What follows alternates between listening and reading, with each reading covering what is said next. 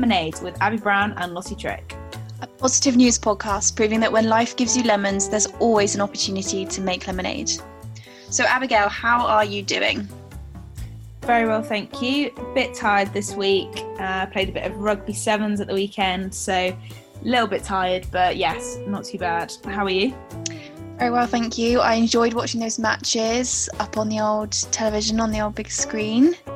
It's great to see. Great to see you. Well done. Well played. Thank you very much. Exciting times ahead. Um, have you been able to squeeze anything else in between the rugby, or has that been the focus for the week? Yeah, focus of the week, and actually we had roommates this this like camp and stuff, which is actually really nice because um, we've been able to like socialize a little bit more. Um, we've been getting like lateral flow every other day, which is um, also being good to make sure we're all okay with COVID. But yeah, mm-hmm. a little bit of lax with the roommates, which actually has made the week kind of go a bit quicker and feel a bit more normal, um, mm-hmm. which has been really nice. That's lovely. That's really nice. And how's your week been? Um, yeah, it's been it's been busy with work. I don't think I've got any um, fun tales to tell you about this week, but I do have something which I think you'll enjoy because this is our last episode of this season. Um, I looked at our analytics, jack of all trades over here, just getting a hand, getting a hand oh, in that. Um, and we have listeners in 13 countries. Do you think you could name some of the countries? Take some guesses. Yeah. So does the UK count as one or is yes. it? Oh, okay. UK. Yes. America. Yes. South America. Is a continent. Yep. So, so is there specific countries? Chile. I'm gonna say Chile because your friend's from Chile. No, doesn't live there anymore. Uh, not oh. no, not Chile. Brazil. No. Realizing this game might go quite well. Okay, let me go more European. Spain. No. Ireland. Was that class UK, isn't it? no, Republic of, but no. Um, France. Yes. Nice. Bonjour. I think it's because of my Bonjour. French accents. That's what's dr- just drawn them in. Do you think? Not my French accent. No, definitely not. I think that's what probably has made us lose them Salut. before we came and left. uh, who else we got? Australia. Yes. Goodness. Thank you. New Zealand. Yes. Really, right down under. That's that's that's crazy. Uh, uh, Spain. Italy. Italy. Yep. Netherlands. Yeah. Um, right, yeah. Oh, I'm getting good at this. Yeah, well done. You're thinking strategically now. That's what you need to yeah. be doing. Um, the other ones are um, quite wild. They're sort of wild cards. So maybe should I just tell you, or would you like to guess some more? Yeah, just tell me because we could be here all day, and our listeners might not want to hear all of that. So we could. So Canada, Argentina, Ecuador, Finland, India, South Africa. Wow. Do you know anyone in Finland? Finland. They're not our friends. That's what I'm trying to gauge here. They're not just our friends who've gone yeah, travelling who are now listening. And Ecuador. There you go. Well, that's blown your little well, mind. Look at your face. I, it really has 13 different countries. Mm-hmm. That's mad. I mean, you thought it would just be our family and friends who would listen. I know, and you can't even be like, oh, they must have, you know, travelled and they've just listened to it whilst away. No, there's just no, no, there's no chance of that either. So that's lovely. So during lockdown one, I was in a flat with no outdoor space, which was testing to say the least, especially during the heat wave, and would have killed for a garden to potter around or a balcony. Um, I know you were in a very different position, Abigail, and you really got into the whole outdoor space, got outdoor activities on the go, loving life, weren't you? I was. I really Smug was. As a bug. Yeah. Uh, well, a new digital platform is trying to bridge that gap. Launched by Conor Gallagher, Allot.me has been touted the Airbnb of gardens. According to Positive.news, the first plot listed on the platform was Gallagher's own backyard. Echoing Airbnb's founders, who were the first people to post their home on their site, Gallagher's garden has been rented by Corey Rounding of South London, who is the first green finger to use the platform. Gallagher said, I've wanted to find a space to grow my own for so long, but it's so hard to come by in London. The chance to grow my own is brilliant, but it's also so therapeutic. I love how calming it is to work in an outdoor space. Gallagher himself is a recent convert to gardening.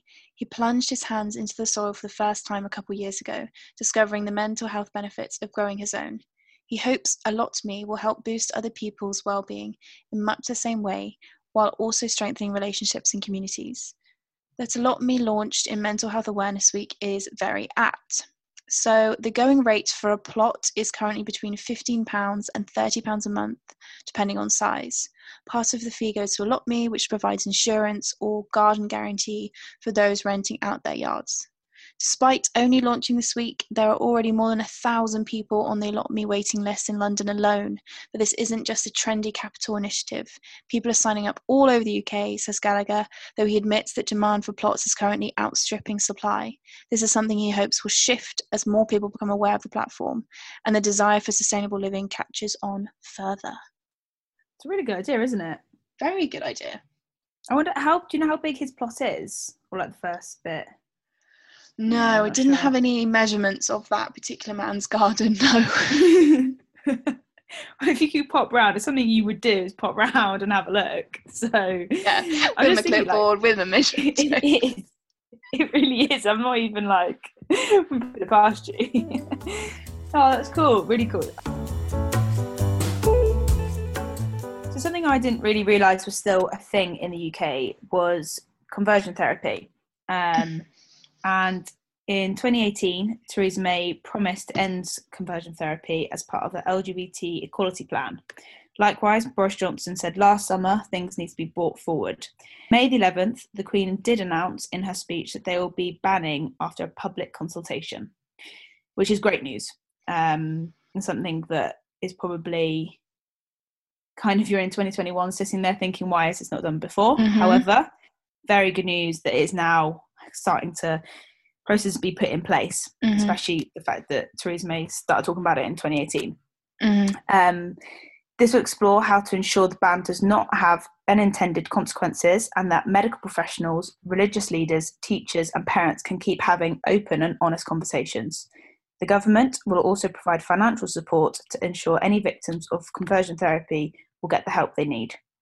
In 2018, they did a survey about 6,000 people out of 108,000 said that they had been offered it. Although there have been lots of debates within religious views why it shouldn't be banned, there are lots of reasons why it should be. So, yeah, that is obviously something that no one should ever have to um, experience. Um, that kind of mental abuse, because um, it does leave people feeling very traumatized emotionally. Um, and yeah, so definitely a huge step, and hopefully we can see it actually being banned in the future.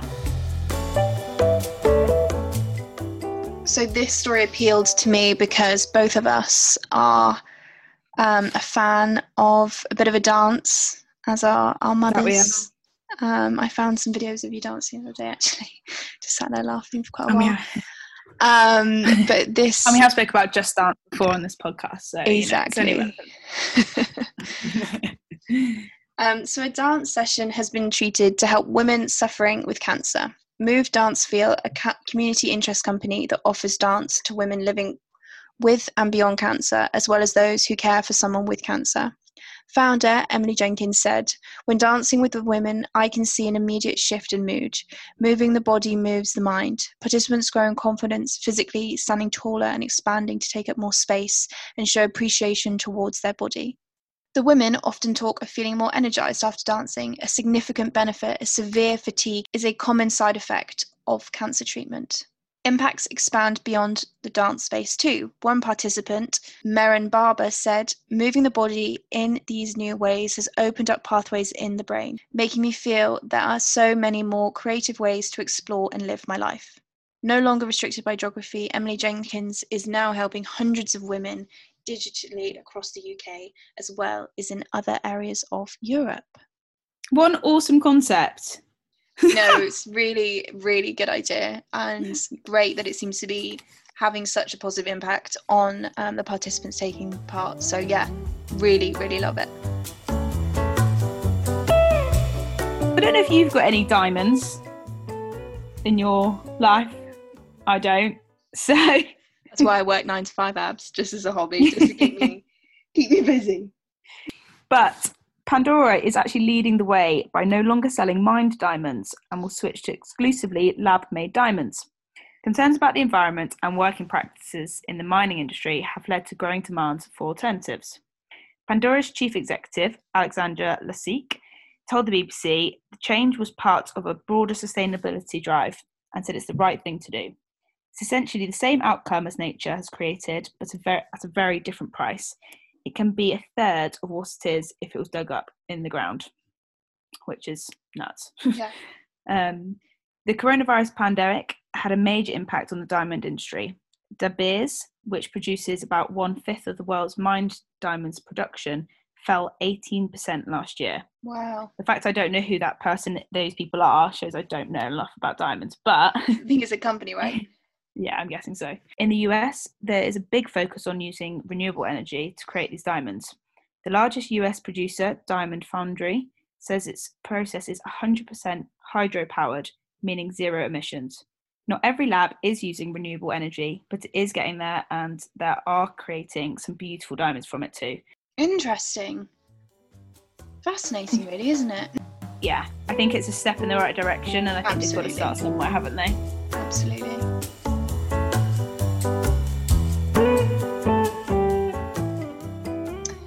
Um, this story I thought was really lovely. Uh, Vivian Cunningham's lifelong passion for learning led her to a moment she won't forget over the weekend when the 78 year old great grandmother was handed her college diploma from Samford University. She said to Today, if I could have done cartwheels across the stage, I would have.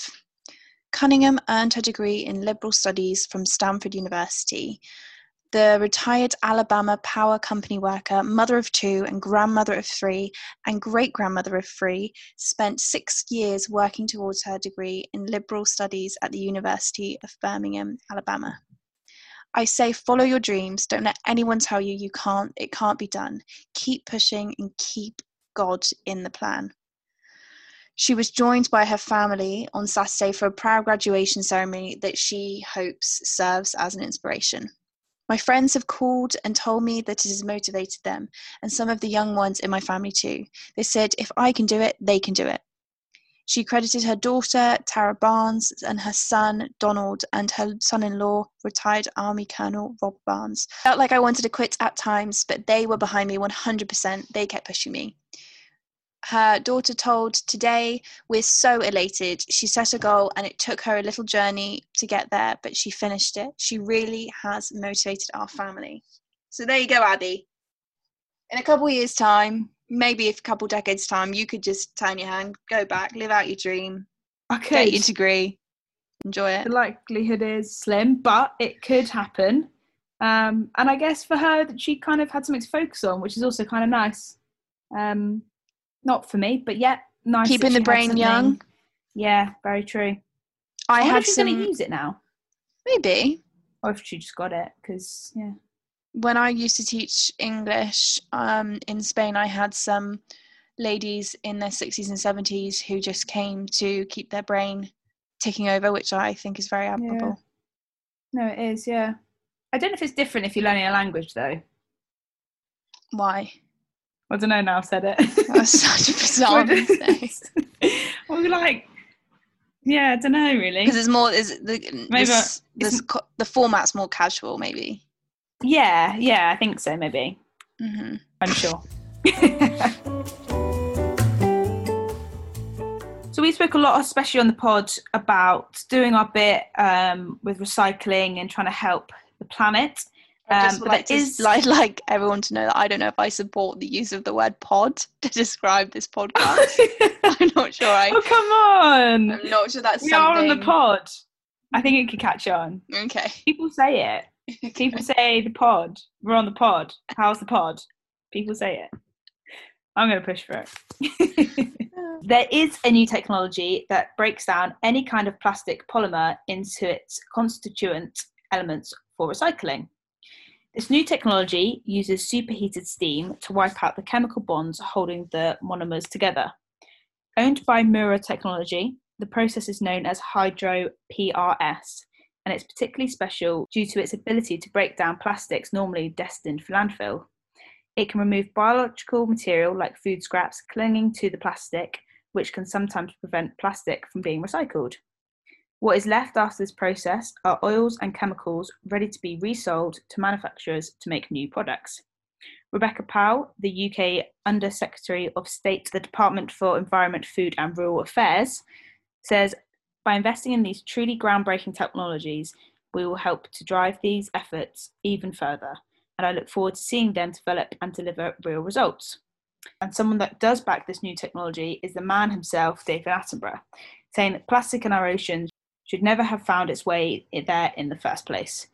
Hopefully, with all of this new technology, we can then pull it out and it can be turned into something greater and a new product and actually properly decompose these plastics. So, fingers crossed is all I can say for new technology. Very good. I think your explanation made more sense than mine two episodes ago. I think people all have kept up with that. Um, yeah, I hope fingers crossed for that innovation.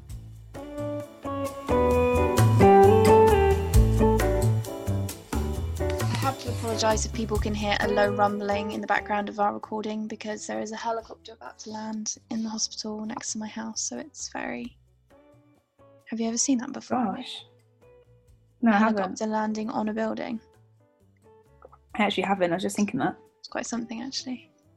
There are quite amazing people, pilots that drive it, aren't they? Mm. Quite fascinating. You ever been in a helicopter? hmm Is it cool? Yeah, Yeah, I think I'd like to do it. it's cool. I was watching one land on the hospital um, the other day whilst I was running, and then ran into someone because I was like looking back. It's cold COVID safe, isn't it? Panting and So run you- straight into them. When you said you haven't got a story, It's just- it's I knew day there in the one. life. Day in the I life. Um, so we know that unsustainable construction has had devastating effects on insect habitats, including bees. But a new conservation project aims to address that by creating a network of wildflower superhighways across the UK. Ten years in the making, the B-Lines initiative was launched by the insect charity BugLife on Tuesday and has already generated interest from unexpected quarters. Paul Hetherington from BugLife said, Off the back of the launch, we have had house builders rigging us up asking how they can incorporate the network into house building so it could have a really positive effect. BugLife has spent the last decade mapping potential routes for the insect superhighways, often at considerable cost. Access to the land use data needed to create the map cost around £2,500 per county. Then there was the hours of time needed to collect the data and identify the best routes for insects. On first inspection, the resulting map looks like something the AA might have produced, but rather than roads, the red lines highlight proposed wildflower corridors that will join the dots between fragmented insects, habitats, and perhaps help in a small way to reverse the decline of the UK's wildflower meadows. Sorry, I've never realised how hard it is to say wildflower. I don't know why I'm struggling with that. Hetherington said the proposed highways are more like stepping stones than continuous corridors of flowers. And he told Positive.news that if just 10% of the proposed network comes to fruition, that could be enough to give the UK's ailing insects a boost and a route out of habitats that become too hot due to the climate crisis. Another project near Bridgnorth, a town in Shropshire, is currently underway. It will see a 10 mile strip along both banks of River Severn planted with wildflowers. A lot of that is formerly arable land, so there is a positive land change there, noted Hetherington. And in Norwich, BugLife has been working with Network Rail to plant wildflowers along a one mile stretch of track. Anyone living along one of the proposed routes can get involved in the project. All they need to do is let their lawns grow or even just create a small herb garden, which Hetherington likened to creating a motorway service station for bees. Oh, I like that. That's I like lovely. that a lot. That is a cool. lovely image. Have you ever seen the film um, B, B movie. Bee? Oh my god, Yes, so good. that's all I was thinking about just then. The B movie and like actual Bugs Life.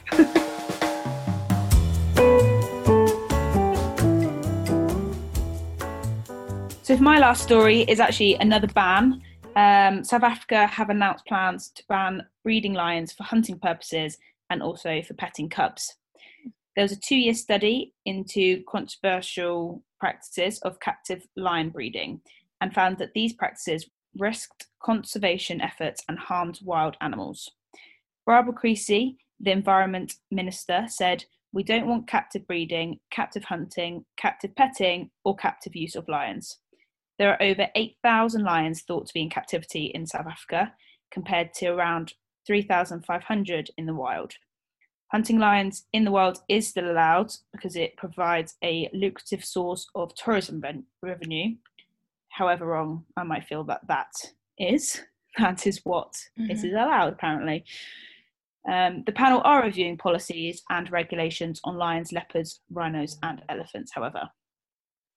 Hopefully, this announcement is the start of helping those animals in the captivity for all those wrong reasons that have been in captivity or about to be in captivity. But again, it is a step forwards, um, something that we probably didn't realize was happening because obviously it's not common to have lions in this country. Um, so probably hadn't really realized. But yeah, a, definitely a step forwards and a, a ban that needs to have happened a long time ago.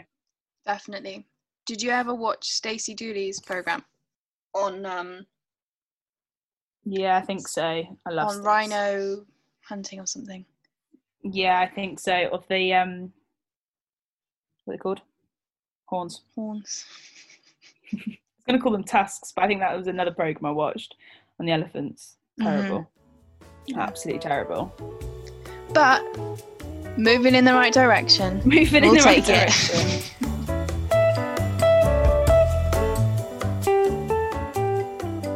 So that brings us to the end of episode 10, Abby. Can you believe Episode it? 10. Season 1, 10 episode 10. episodes. Can't believe we've had that much to say. I'm actually Not me.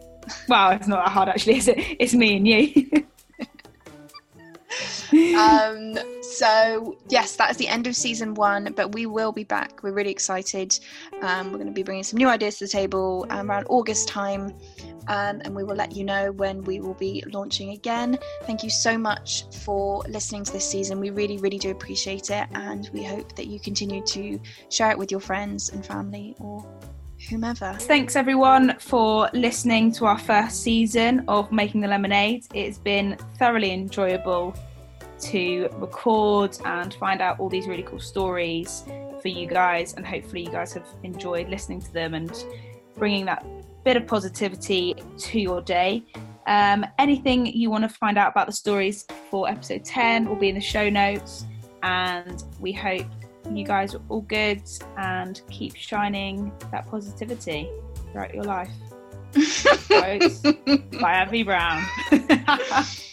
A corker, an absolute corker.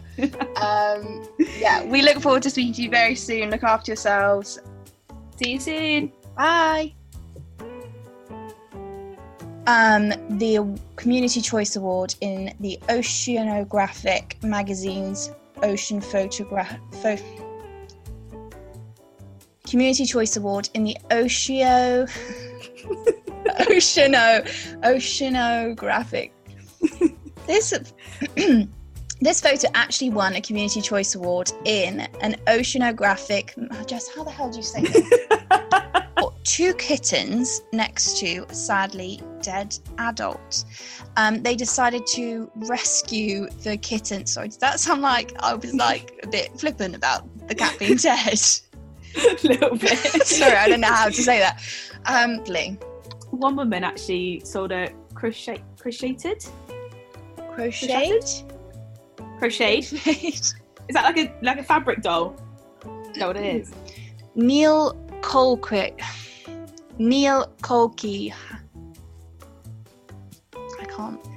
Neil Cole Keehan. Neil Cole Keehan. I have washed your hair in a single once. it didn't surprise me. I don't know. if.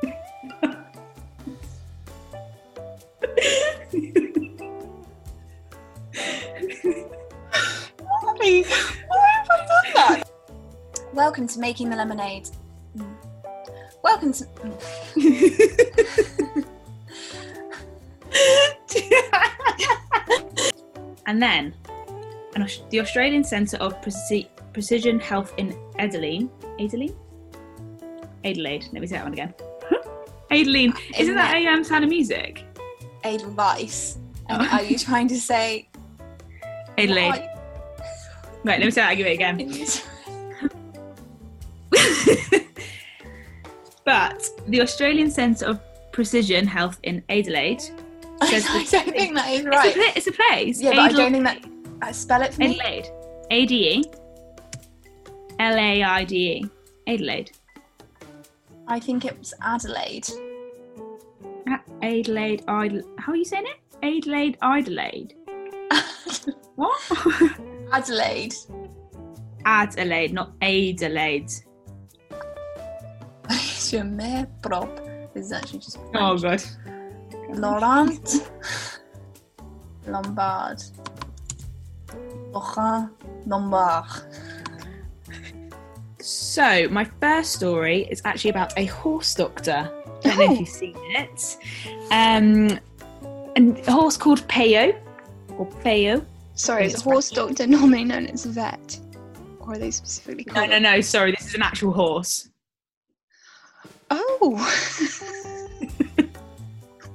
I look forward to working with members to shape and implement the policy responses we need to get the global economic hmm. economy, Abby, economy. We need to get the global economy.